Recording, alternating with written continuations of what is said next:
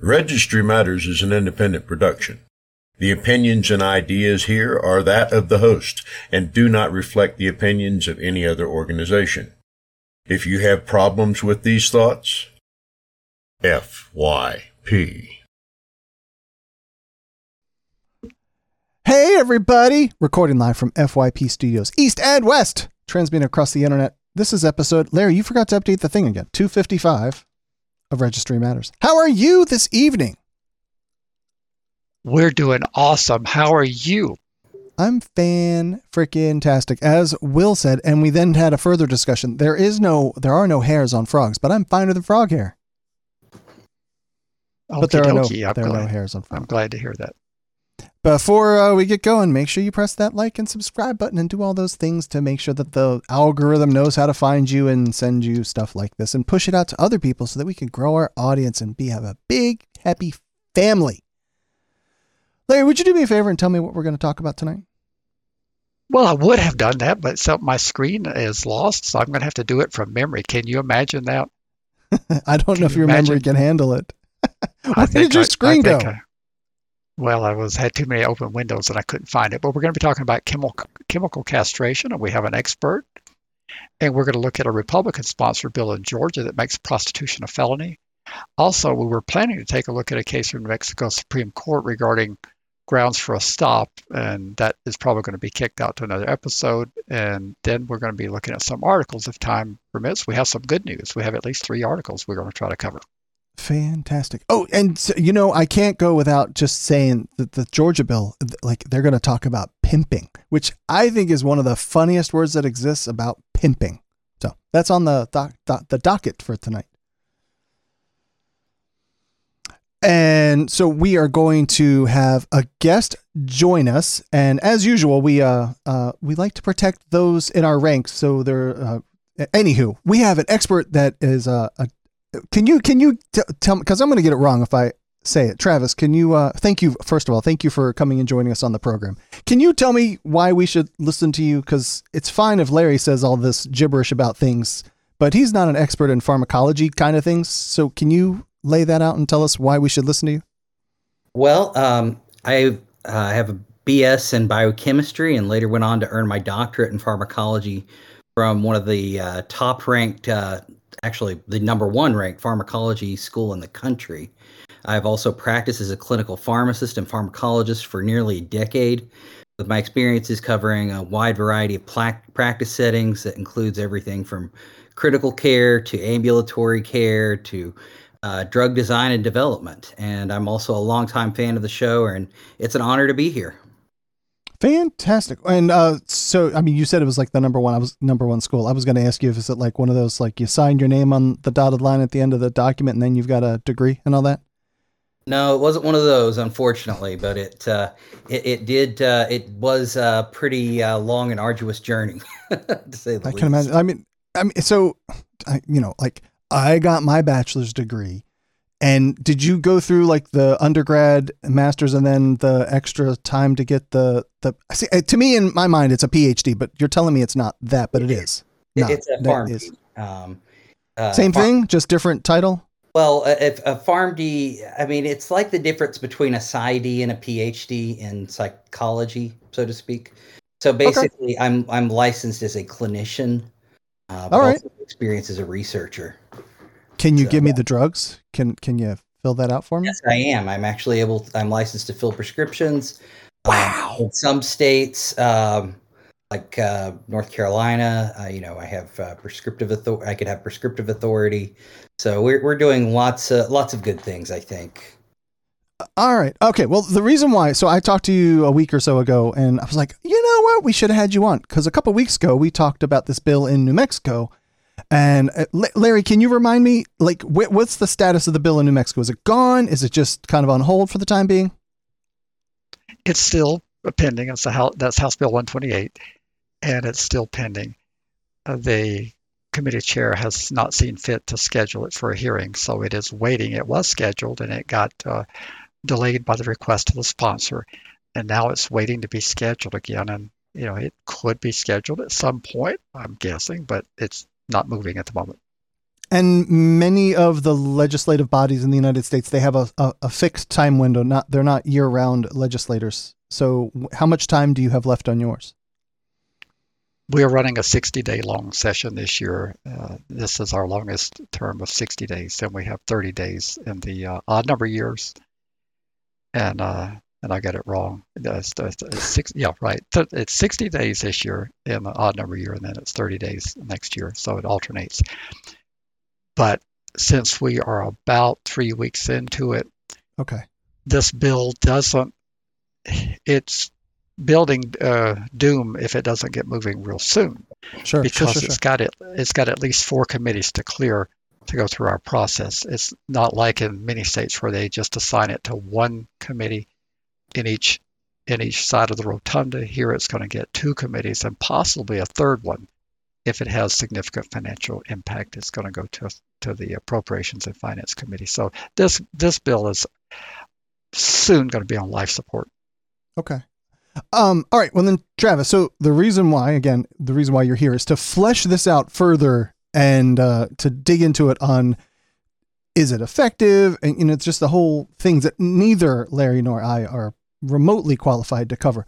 So first of all, like these are words that no human can pronounce, but you probably can. So what is the drug that is used for this uh, chemical castration? Which I don't even like saying this word, that phrase, but what is the name of the drug used?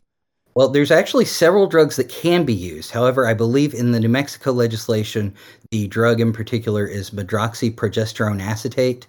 It's also uh, in a depot formulation for depot uh, medroxyprogesterone acetate or D- DMPA. Um, and this is uh, marketed by the brand name Depo-Provera, um, which is marketed in the U.S. as a birth control injection. This this isn't uh, just off the wall. This isn't anything used for like morning after stuff, is it? Plan B, anything like that? Uh, n- not necessarily. I mean, this usually this is actually like a long-term injectable uh, birth control med. Okay, okay, okay, okay. All right. Um, uh, is it okay? Oh, go ahead. Sorry. Well, uh, is it okay if we just call it Depo Provera or even Depo from this point forward? Just because I don't want to try and say Medra, I can't even. That's not possible. I can't say that word. Oh yeah, that's fine. It, it goes by uh, it goes by many names: Depo, Depo Provera, uh, MPA, also. Uh, not not uh not Molly though, right?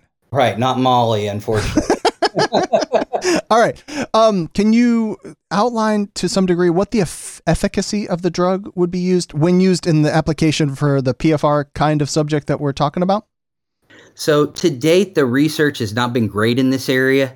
There are some small studies that suggest efficacy, um, but uh, for most people on the registry, it'd probably be overkill. The best data I found uh, came from a meta analysis that looked at 29 eligible studies uh, with a treated group and a control group. Uh, the the the meta analysis ultimately had uh, 4,939 treated uh, patients as well as uh, 5,448 untreated control patients. while the study did find statistical significance, in the end, sexual sexual recidivism rates were 10.1% in the treated uh, offender group versus 13.7% in the control group. And, you know, while this was um, statistically significant, you know, with, with numbers that close, you know, I, I don't know that there's a lot of uh, clinical significance there. Now, there are some smaller studies that have really dramatic results.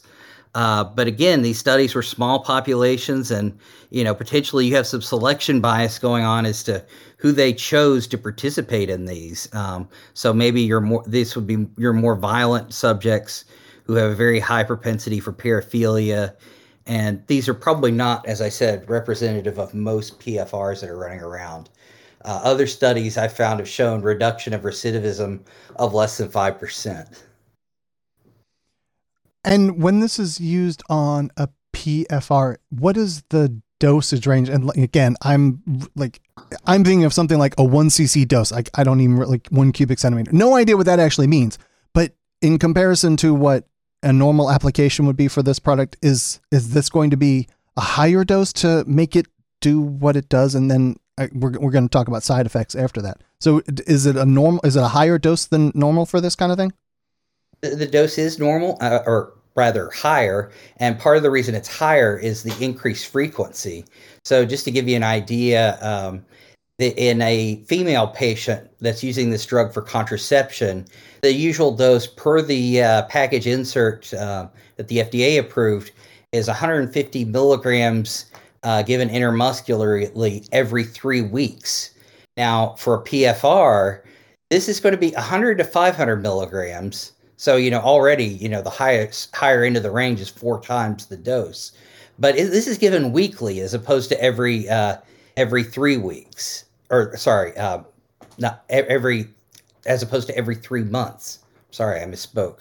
Um, but anyway, like I say, you know, the free the increased frequency and increased dose means that you are getting uh, higher overall drug exposure relative to normal uses. I mean, there, there are some uh, oncology uses that would approach this uh, uh, dose, but in general, it's a pretty hefty dose.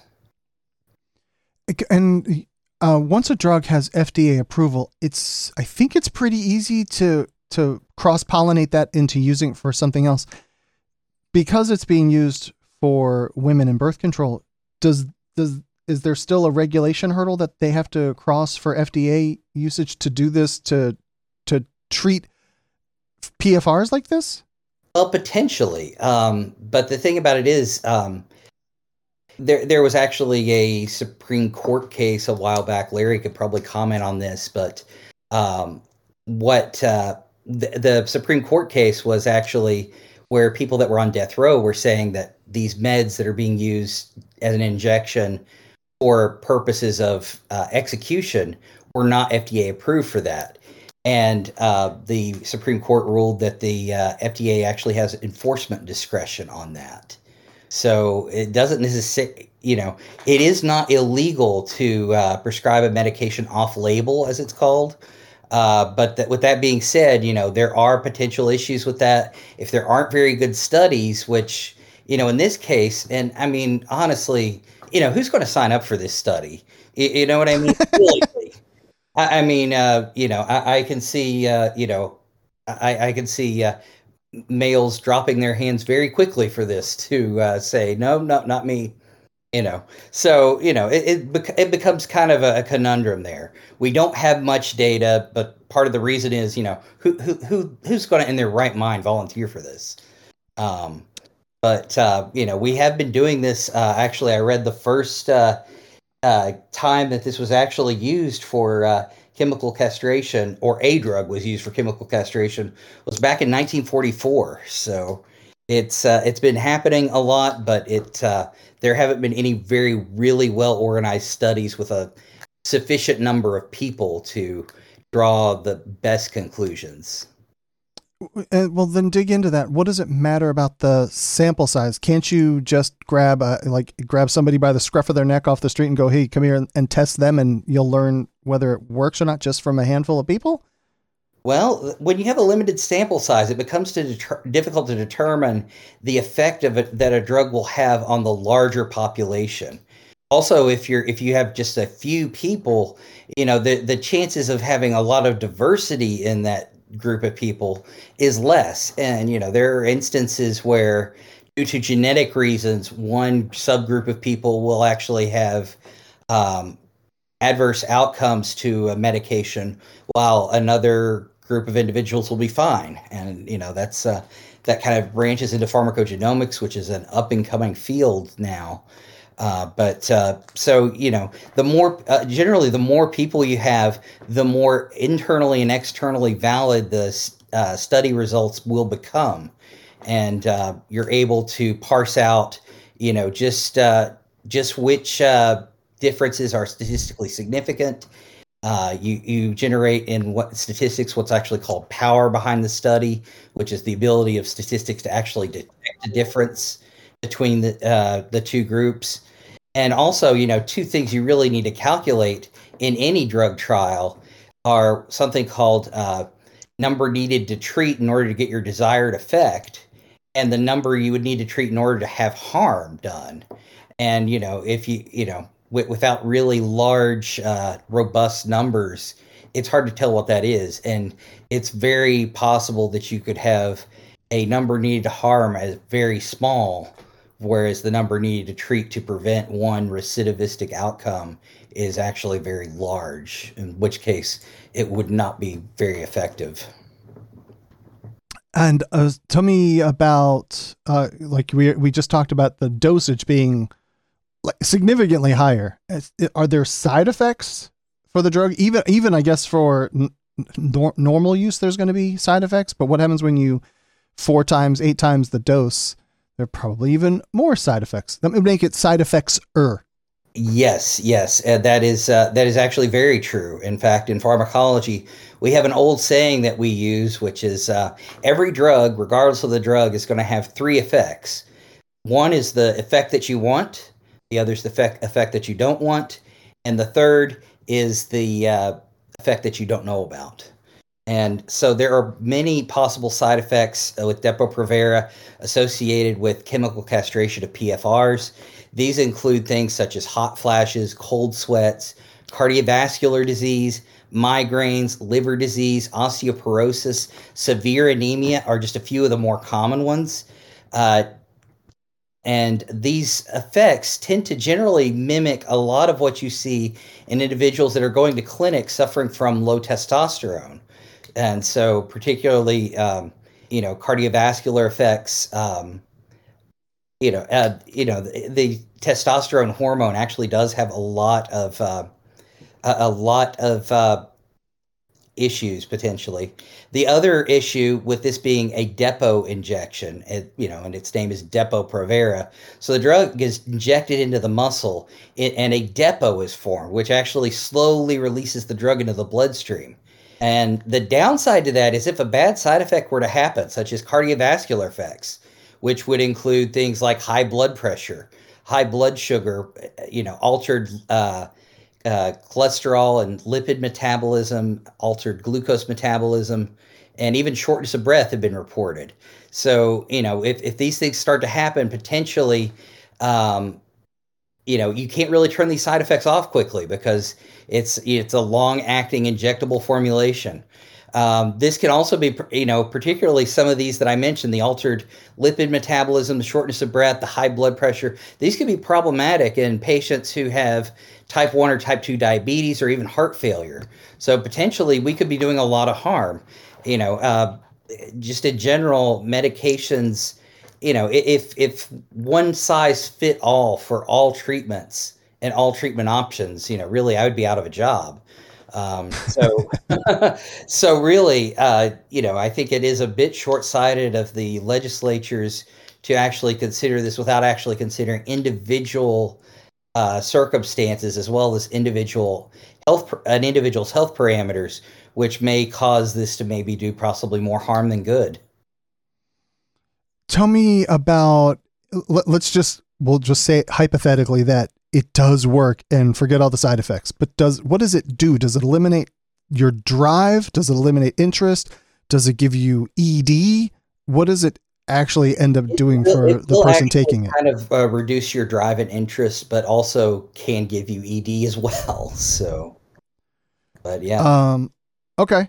So, uh, Larry, to move that part over when we were just talking about the uh, the miscellaneous different uh, uh, outcomes there, one of our longtime listeners asked what about the medical side effects, especially if PFRs who are already diabetics and they have a degree of degenerative bone disease? Couldn't you? Isn't doesn't this start to move into the area of Eighth Amendment challenges of being unconstitutional, cruel, and unusual punishment kind of thing? My non-legal opinion would be yes. I would like to never. I would like to never have to use this. I would like for the people who are in the legislature, particularly on the conservative side of the aisle, to hold true to the values that they espoused all through the three years of the global pandemic. And that's that the government doesn't force people to ingest anything into their body, or certainly not, would not inject anything in their body against their will. I would like for them to hold true to that value, but yes, I think there would be a constitutional claim. Hopefully, we don't get to that. We're not going to get to that in New Mexico, but this bill is going to make its way around the country. It was not something that was invented here. It's already on the books in Alabama and seven or eight states around the country. And it's going to continue it'll make its way to your state. And you need to be prepared and you need to have a plan of how you're going to deal with this when it comes to be a proposal in your legislature. And we frequently talk about this here, Larry, about it. It doesn't even matter whether it works or not, because we know that if we drive 20 miles an hour, there will be less casualties on the road. So it just, if the population wants this, then we will, as the population will get it. Uh, possibly you have to empower them with arguments that are credible, other than recidivism, which is not credible, but you have to empower them with arguments that are credible. And in my mind, the constitutional argument is far more persuasive than the recidivism argument because if it lowers recidivism by that minuscule amount of points that he was talking about, that's still a worthwhile goal. And you have fallen into their trap when you go down that road because you've acquiesced if it well if it has saves if it saves one it's worth it. You never concede that point. Listen to the people who defend the Second Amendment. It doesn't matter how many thousands and tens of thousands of carnage we have, they never concede one iota that if it saves one, it's worth it. They have a successful model. Why won't we follow their model rather than going down the recidivism uh, rat hole that doesn't work? Guns are different, Larry. That's Second Amendment stuff. Well, having stuff put in your body against your will is also a constitutional violation potentially. Very good. Uh, Travis, is there anything else? Uh, we went through that really quick, and I thought it would last a little bit longer. If there's anything else that you want to dig into there at all, uh, it, I mean, it's like I say, there's uh, it, it's a pr- it's a pretty deep topic, and depending on which uh, which drugs are being used for chemical castration, you know there can be different issues but potentially you know you have you have the potential to be doing more harm than good with this. Um uh, and like i say uh you know potentially and i have seen these drugs used for this type of thing but um you know i don't know necessarily that uh that it is uh dropping uh recidivism rates really all that much and you know, Larry does make a good point that you know the constitu- a constitutional challenge with it um, is probably the way to go. Um, but you know, uh, potentially, you know, particularly for registrants who, you know, we, we know that people are on the registry for a whole host of reasons. Uh, some of these things include such egregious uh, infractions such as public urination. You know, I, I don't know that necessarily uh, something such as chemical castration is really the way to go with this. Gotcha. Well, in in the case of New Mexico, that that offense would not be within the zone of there were there were several offenses that would not be within the zone of of enforcement. Uh, it was it was contact offenses. There were no non-contact offenses. It would be that this would be used. But my point is bigger than that. I don't care about recidivism when it comes to this because you lose the argument. And people around the country are going to fixate on that every time this comes up because that's what the sponsors will say is it reduces recidivism. And I would have less problem with it if it were a voluntary option where you received what is it called? Uh, knowledgeable. What's the term for uh, knowledgeable consent? Where you inform informed consent. Consent, yes. If, if you're if you're told, look, we've got these potion of drugs, your crime is going to land you in prison by the sentencing guidelines. It's going to land you in prison for a long period of time in many cases. But in exchange for having less prison time or maybe having a probated sentence, would you be willing to undertake this type of treatment? Then you get to evaluate if you want to have these side effects because you've been informed about what they would be and we went through a whole list of them. I didn't even, didn't even understand them all, but we we heard uh, possible side effects, and then you get to make a decision if you'd rather sit in prison eating your delicious cuisine for the next 10 years, or if you'd like to serve a two-year stint in prison and have eight years in community supervision taking this horrible potion. that I would have less problem with. I agree, and I, I think that uh, potentially this is something where you know the patient's uh, uh, personal physician, their medical team, their pharmacist would all potentially take uh, talk to them to see what uh, potential side effects these patient or this uh, uh, person is most at risk for. Um, and depending on things like that, that may also, you know, help make that decision one way or the other. Um, but like you said, a, a voluntary option probably at least makes this a little more palatable. I mean, even even so, and I mean, like, like I said, there there's so many things that are going on with these studies. A lot of times, these studies they are picking out the because nobody would volunteer for these on their own. You know, I mean, let's face it. I mean, who would step up to the plate?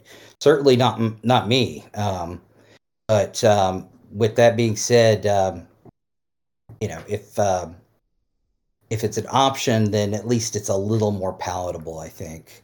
Um, and depending on the person, you may have less likelihood, for instance, for cardiovascular disease if you're already in pretty good physical shape, you're eating right, uh, if you don't have a family history of diabetes, you know, things like that. And I, I feel like, you know, uh, this is only part of the equation because I feel like someone that undergoes this chemical castration, you know, they're you're you're not just injecting this per, this into someone's arm every week.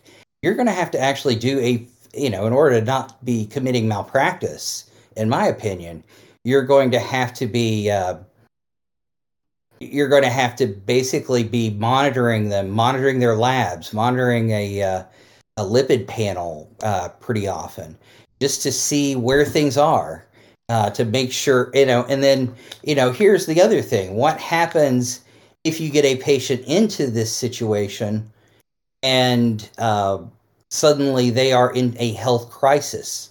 If I need to stop this drug in the hospital to uh, prevent this person or from having a heart attack you know what what's the uh, you know what's the recourse there that's that's a whole other issue that i think this legislation hasn't really looked at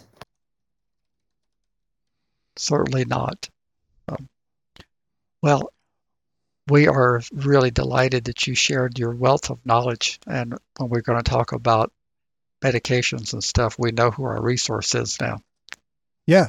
Glad to be here. Thank you guys so much for having me. Uh, it's it's been a, a, real honor to work with you guys, and I, am more than happy to answer any medication or uh, pharmacology related questions you guys have along the way. I'll try to give you more notice next time too. All right, that sounds awesome. Perfect. Thanks so much, buddy. No Thanks, problem. Anytime. Are you a first time listener of Registry Matters? Well, then make us a part of your daily routine and subscribe today. Just search for Registry Matters through your favorite podcast app. Hit the subscribe button and you're off to the races. You can now enjoy hours of sarcasm and snark from Andy and Larry on a weekly basis. Oh, and there's some excellent information thrown in there too. Subscribing also encourages others of you people to get on the bandwagon and become regular Registry Matters listeners.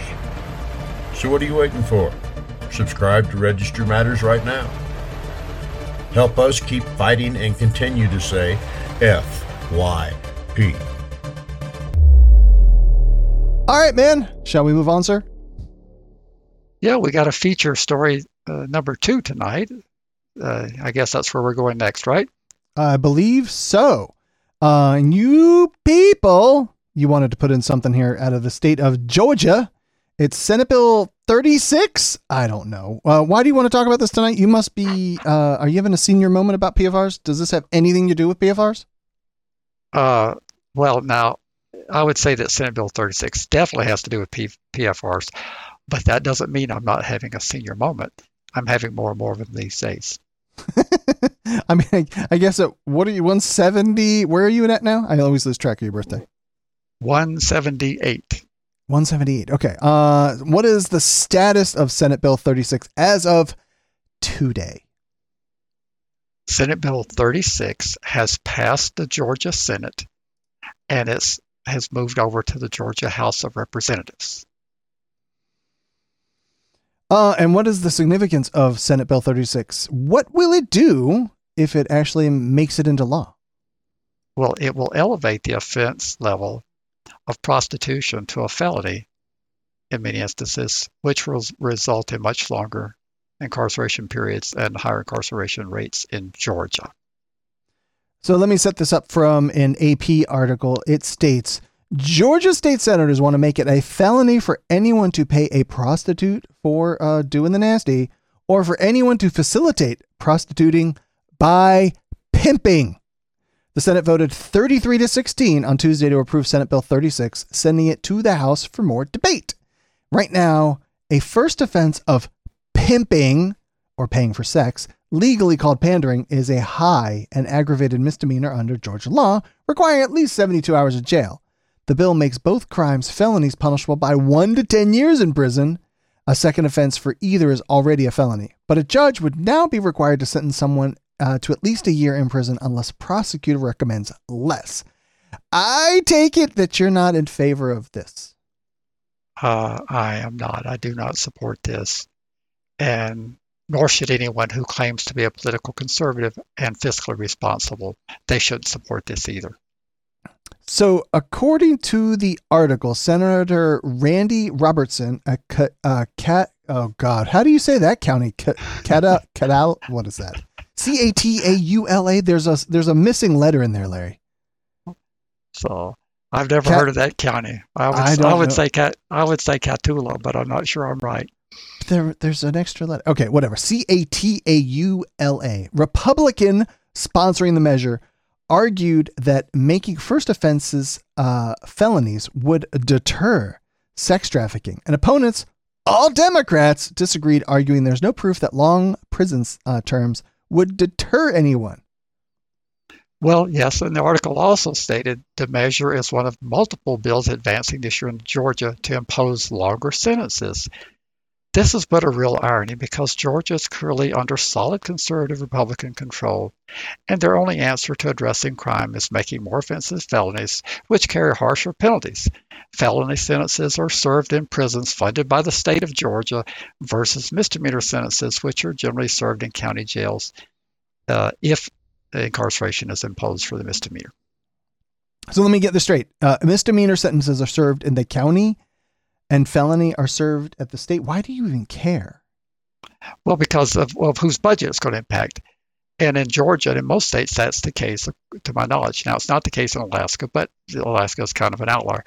The misdemeanor has to be has to be the highest crime of conviction for that to be the case. In other words, if you have a felony conviction and you have two misdemeanors underneath it, and you get prison time, you're going to get sent to the Georgia Department of Corrections. But if there's a misdemeanor conviction and that's all there is. The person would serve their time either on probation or in the county jail. So it doesn't have a direct impact on the on the Georgia state budget. But now, again, I'm going to keep harping on this because I'm trying my best to educate the people who listen to us. If you're going to vote conservative, and many of you do, remind the conservatives that you vote for that they claim to be fiscal responsible. And they, they claim they guard every dime of your hard earned tax dollars with their life. Remind them that they're increasing the budget for the Department of Corrections. And for every machination that's not just the Department of Corrections, you've got to get the person to prison first. So you have the investigation, which they will up the importance of these investigative resources when these are felony level offenses. So you've got more staff hours in law enforcement doing investigations.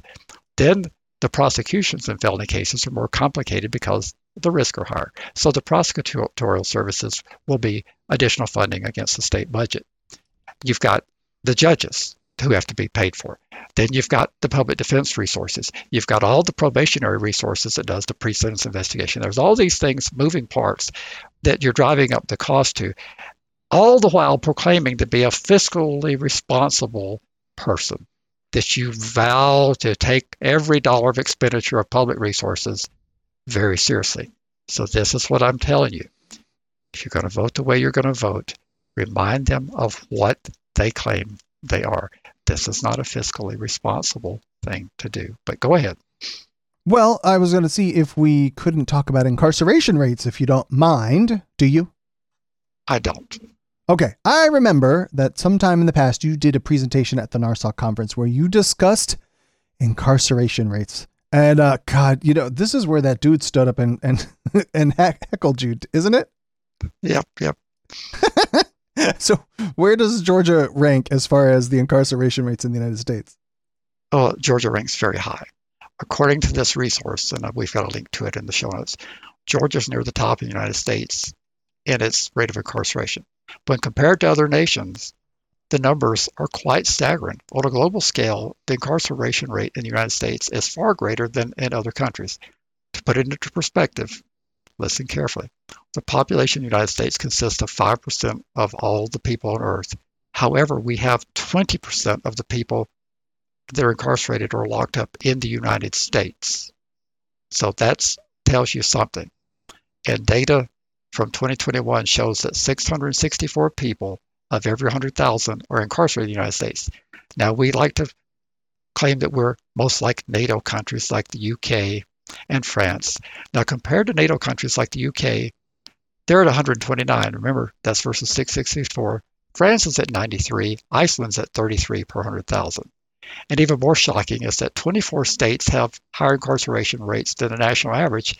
And I've listed the top 10, and they are Louisiana at 1,094 per 100,000, Mississippi at 1,031, Oklahoma at 993 per 100,000, Georgia at 968, and the lowest in the top 10 is Texas at 840 per 100,000. Uh, so as I'm looking through the list in the top 10 states, there's something that I find in common and they do mostly seem to be in the south other than let's see here oklahoma eh kind of not really south and uh arizona i wouldn't really call it is in the south but i wouldn't call that a southern state and then wyoming. But most of them are all in the south and come on larry you can't deny that this is not a red versus blue issue. These are these are team uh, red states almost entirely. Uh there you go again. Uh yes you are correct but the reality is that most of these states in the top 10 had high rates of incarceration when they were under Team Blue a few decades ago. And all these states, with the exception possibly of Arizona, were Democratic strongholds. Even Wyoming used to have Democratic governors. But a, a, few decades ago, these states were all under Team Blue, and they still had high incarceration rates. It's a matter of conservative versus liberal ideology. The states with the lowest rates of incarceration are New Hampshire, Vermont, Minnesota, Rhode Island, Maine, and Massachusetts. In many respects, New Hampshire is a conservative state politically as well. It's just that the population of these states tend to be much better educated and have attitudes that reflect the common good. They recognize that the common good is not achieved by locking so many people up. On the other hand, the states in the Bible Belt are much more likely to be punitive because they believe in the eye for an eye. Uh, and I know that you're not really a big fan of making recidivism arguments when you oppose legislation. What do you think that they should argue in Georgia on this one? Well, I'm actually indeed a fan of making the argument of recidivism when it's appropriate. And this may actually be such a situation. it would be interesting to know how many customers, I'm focusing on the Johns, the customers of prostitution, are in fact recidivist offenders. I don't have, I don't know that information. So it'd be interesting to know that. Beyond that, there are certainly fiscal arguments that can be made. Unfortunately, those arguments often fall on deaf ears when you make them to conservatives because they tend to ignore the fiscal ramifications of their actions, which is some, when it's something that they support. And being tough on crime is fundamental to most conservatives. So they, they tend to ignore that. But I would like to just remind folks these are your constituents. When you make these felony charges, it's going to be your constituents calling you up, telling you I'm now a felon. And these are going to be people that you that you're in the community with that, that you've been willing to acknowledge as donors and supporters, and all of a sudden you're going to have to treat them as they as they have cooties because they're a felon now. I'm I'm sorry. Wait, if they have what?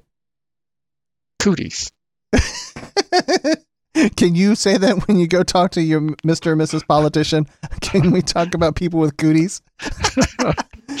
um, tell what do you think the societal cost is that uh, is that a, a valid argument to bring? It is, and I do make those arguments myself with limited success. Unfortunately, our citizens in the U.S. are not wired to look at societal costs, such as damage, uh, the damage a felony conviction does to a person's lifetime earnings, which in turn impacts the ability to be self-supporting and pay taxes rather than being a tax consumer. Now, those type of arguments should work with conservatives. And remember, I say should because that's what they espouse. They want people to be self-supporting, and they claim that they want people not to be consumers of tax resources. Well, you've just diminished these people's earnings potential significantly if you give them a felony conviction for this type of behavior. So just think about that, the societal cost. And as I understand it, that this bill has made it to over to the House. Do you think that it can be stopped in the House?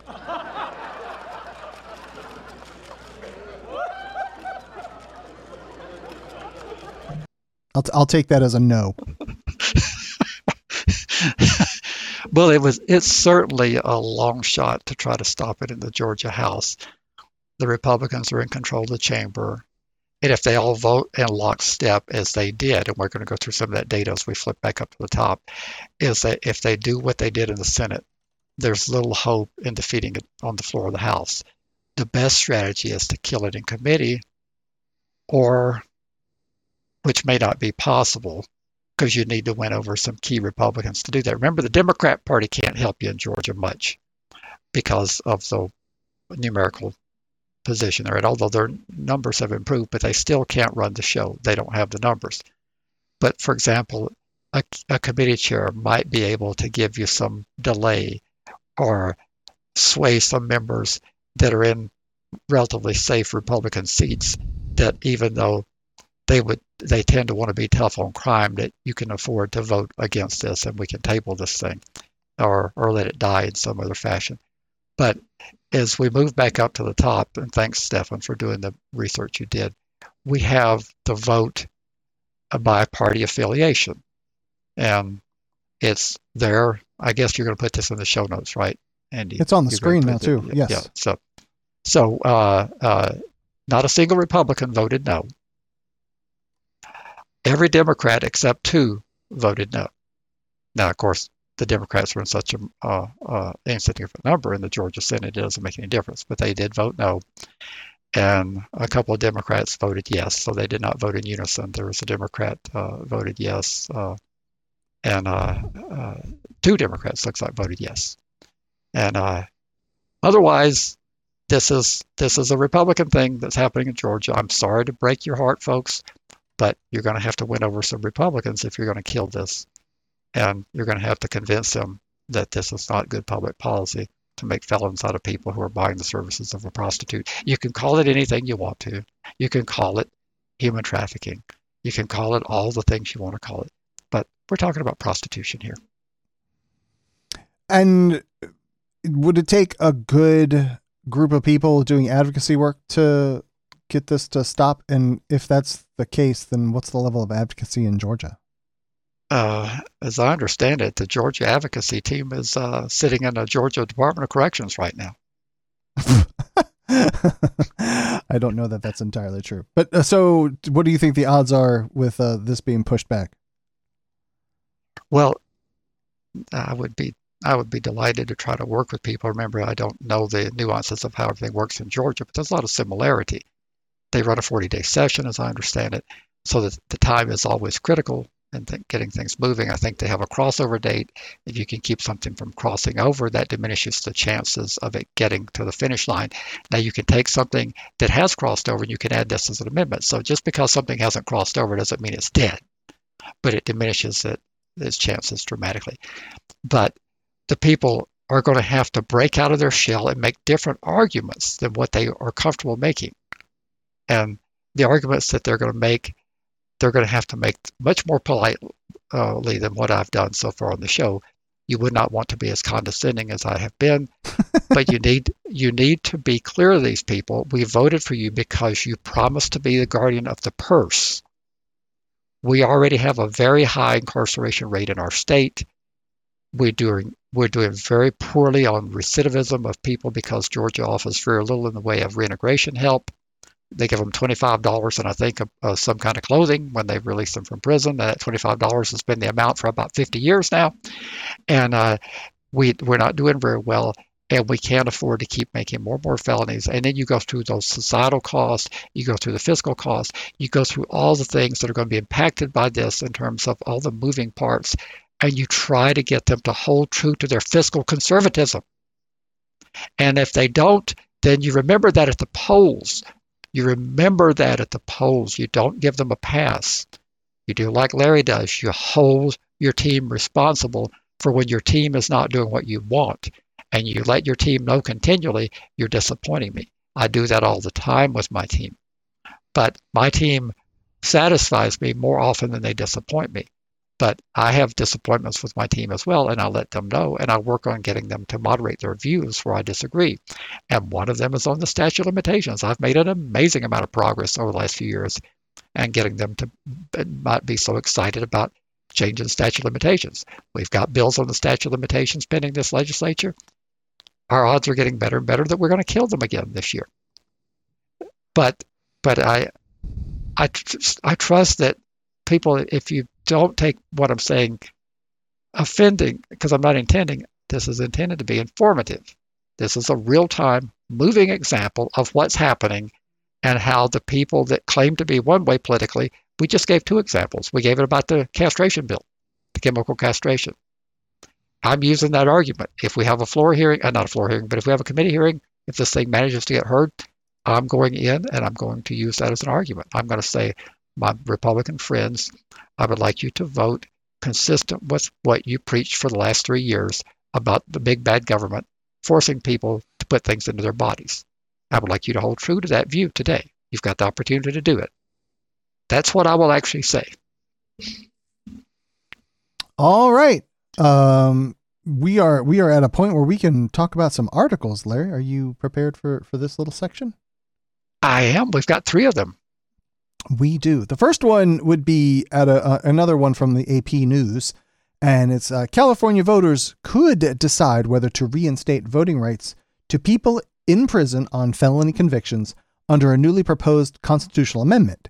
If the voters approve, California would join Maine, Vermont, as well as the District of Columbia as the only states where felons never lose their right to vote, even while they're in prison, according to the National Conference of State Legislators. Legislatures.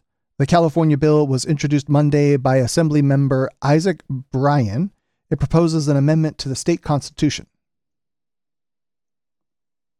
Well, yes, it does. And it's great because Bryan's proposal doesn't include any exemptions based on the crime committed, which means that PFRs, as it stands before the amendment gets butchered, it stands right now that it would apply to everyone. And you have another article from Minnesota. What are they proposing? Well, it's not quite as bold. Uh, you wouldn't expect it because uh, uh, California is a bastion of liberal, pointy-headed do-gooders. But the uh, the Minnesota bill is proposing to allow people to vote upon their release from prison while they're still on supervision. And that's a positive step because that's not permitted in my state, and we're supposed to be somewhat progressive. Well, we haven't been able to, to achieve that here, although we've tried. We haven't been able to achieve that here. We get the, a lot of pushback from the conservatives, and even some conservative Democrats say, "Well, you know, the people need to pay their debt in full, and before they can fully be restored." And I said, "Great, but then let's fully restore them to everything, including extinguishing the registry obligation. Of course, that goes over like a, a, a lead balloon.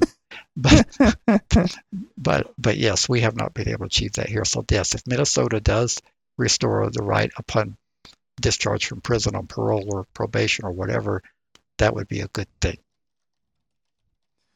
Um. Okay then, and then another article that you plopped in here tonight is where a uh, proposed bill would pay incarcerated workers minimum wage. A Washington state lawmaker who has spent time in prison wants the state to pay incarcerated workers minimum wage for doing their jobs. State Representative Tara Simmons, a Democrat from Bremerton, is sponsoring House Bill 1024 called the Real Labor Real Wages Act to raise the wages to the state minimum of $15.74 per hour, the Seattle Times reported. These, again, Larry, this is about as left as state as you could possibly go. And uh, where do you think the money will come from to pay all of these wages? All the liberals going to do? They're going to tax all the uh, rich billionaires like the Bill Gateses and the uh, Jeff Bezoses out there, aren't they? Yep, yep. Tax and, t- tax and spend, tax and spend. Uh, Representative Simmons actually served 30 months in prison for low-level drug and theft crimes about a decade ago, at least according to this article, and said when she was in prison, she was forced to work the graveyard shifts for less than 42 cents an hour. Uh, what's come on, man? If if she should have thought about that before she got herself locked up, right? well, she's being punished, right? Uh, That's right. According to, she should have thought about that.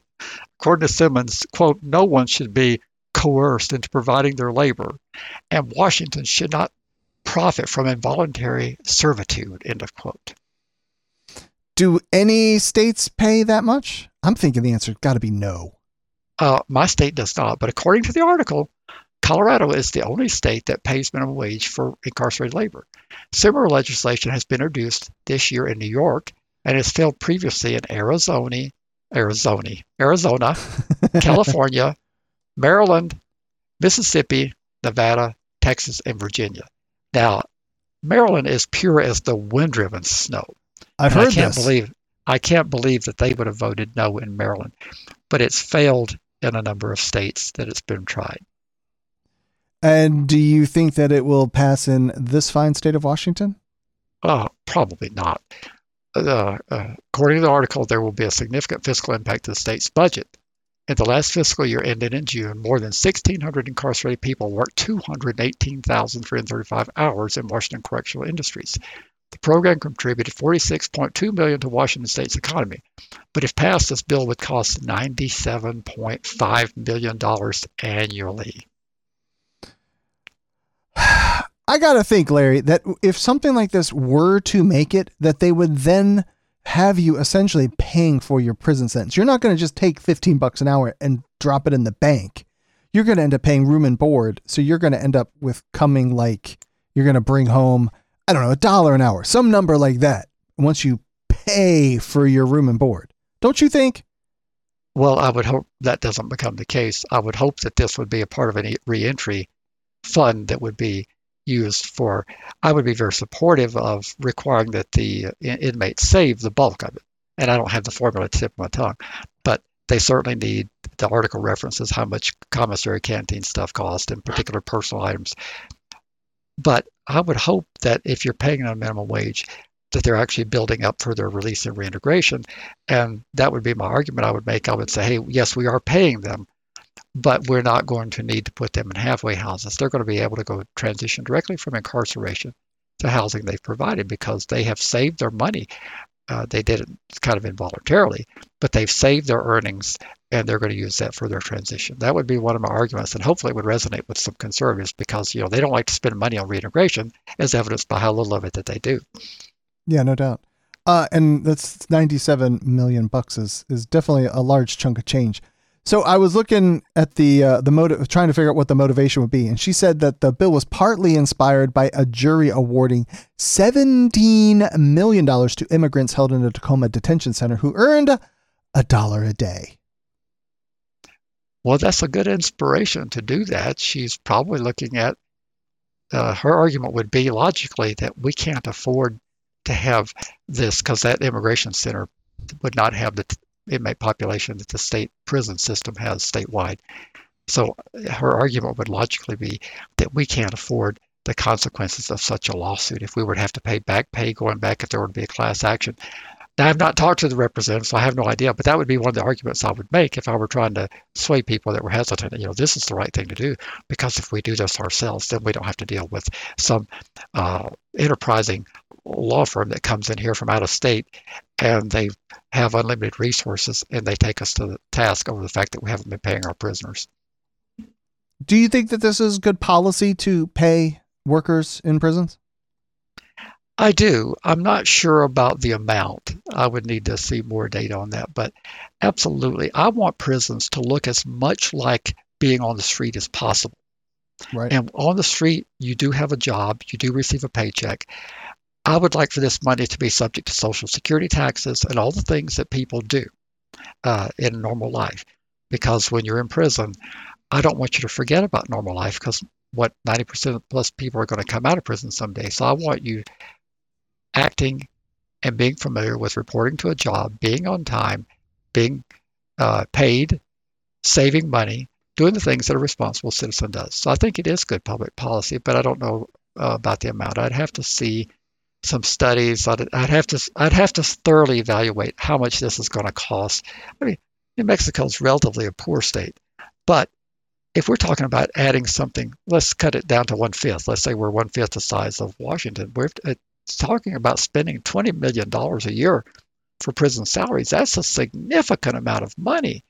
And give you an example, I'm working on a, a, a bill this year. It's outside the PFR uh, zone, but you've seen what I'm working on to get people who are on GA disability. That's General Assistance for the Disabled. This is a very small state-funded program.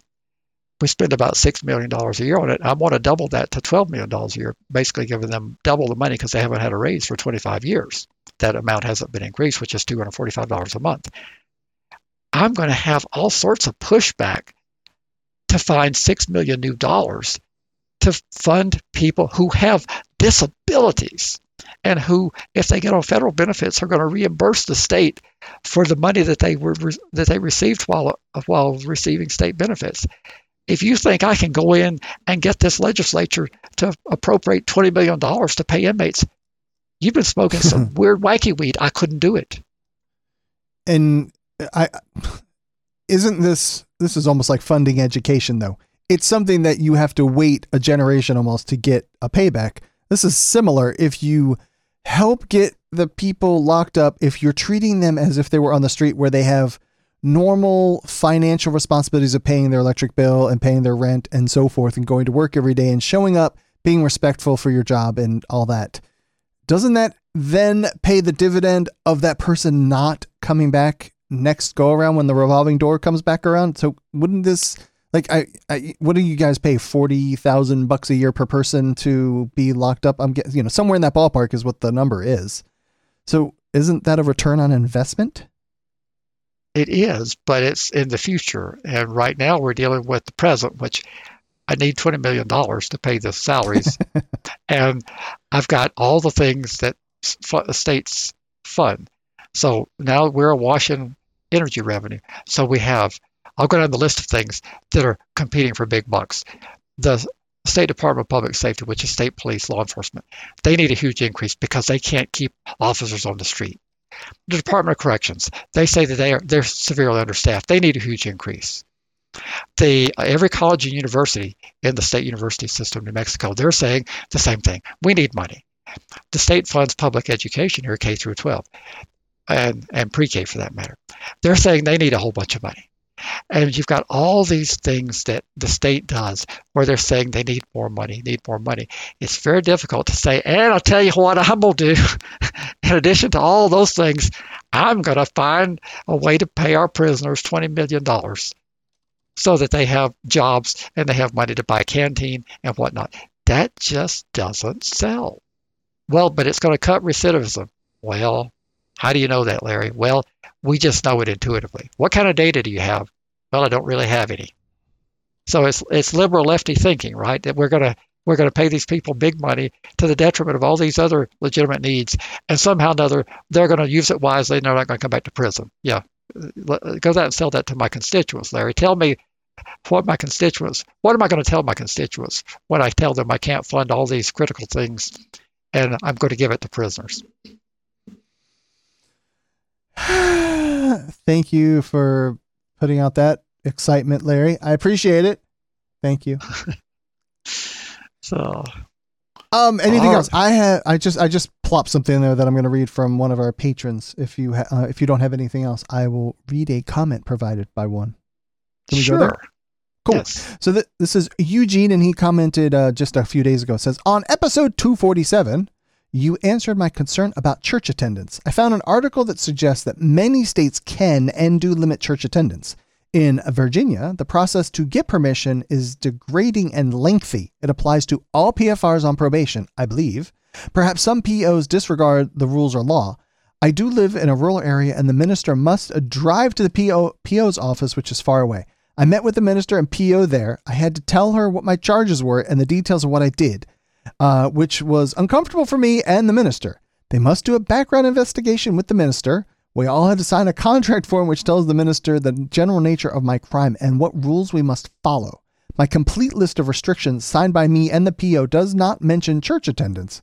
I was invited by a neighbor to attend their weekly dinners on church property and I decided to check with my PO. I have no uh, I have no questions. I just wanted you to know. So, just wanted to share that. Well, I think you misspoke there. It says the minister must under, undergo a background investigation. Now that's funny. Yeah, I, I I must have just misread it, but yeah, that's Uh, yeah. So, so that so person has to go get uh get, get background checked also. I, now, can you admit that that's funny? That that's ridiculous. That's not funny. So you- Oh, you've got this person who is in charge of leading a congregation and all that stuff, and now this person must have a background check so that you can attend their church. Well, theoretically, I suppose you could be a perv yourself as the I minister, suppose. I'm Oh. sorry. What what kind of person is the minister, Larry? potentially a perv. All right, all right, transcriptionist. There you go. So, I didn't expect you Uh, to throw that word out there, Larry. but but uh, now I've never said that the states don't limit church attendance. They do it in a number of ways. I've emphatically said that I believe it's unconstitutional. I believe that there is absolutely no basis for the government. We have a separation of church and state. I believe there's no basis for government to interfere with that relationship. It's totally up to the church who they want worshiping among them. But the, where we have the problem, it breaks down, is we have very few churches who want to make that challenge because the church has better standing than you do as the PFR. No jury gives a crap about you as a PFR. But if the church were to say, let me tell you something, big bad government, what we do and who we have in uh, here worshiping is totally our business. And the day you set foot in here is the day that we will throw your ass off of our property. We will not tolerate any intrusion. And if you come back again, we'll seek an injunction from the court to prohibit your officers from coming in here and interfering. We have a constitution protecting us, and what goes on here is our business. Now, there's that's not an absolute. What goes on there is not their business in all situations. If you were having rituals where you were torturing people, that would be illegal and unlawful. And the church wouldn't have immunity. so I'm not trying to be silly. But in terms of who worships, that's entirely up to the church. But the churches acquiesce because it's easier for them to say, well, you know, we could, we would be welcoming of you, but we don't want you to get in trouble. Well, would you like to do a court? Oh, no, we don't want to do a court challenge. The churches are being somewhat disingenuous about this. But if we had a church and we had the right plaintiff, I think that we could challenge this. Now, having said that, when it comes to people under supervision, you have somewhat less freedoms. And it's more likely that, that, that a restriction imposed upon you, particularly if it was uniquely tailored to your offense, would withstand constitutional scrutiny. But they can't tell you not to go to church, even if you're under supervision. But they possibly could tell you not to go to a certain church. Very good, sir. Is there anything else on the show that you wanted to cover and talk about before we uh, skedaddle? Nope, I'm looking forward to next week, and we're going to go back to that New Mexico Supreme Court case about uh, whether a person's been seized or not, and uh, whether there's articulable probable cause if we don't have any big breaking news, because it is fun. I did I did quite a bit of work on it in prep for tonight, but we clearly didn't have time. Yeah, no kidding. Uh, yeah, we definitely didn't.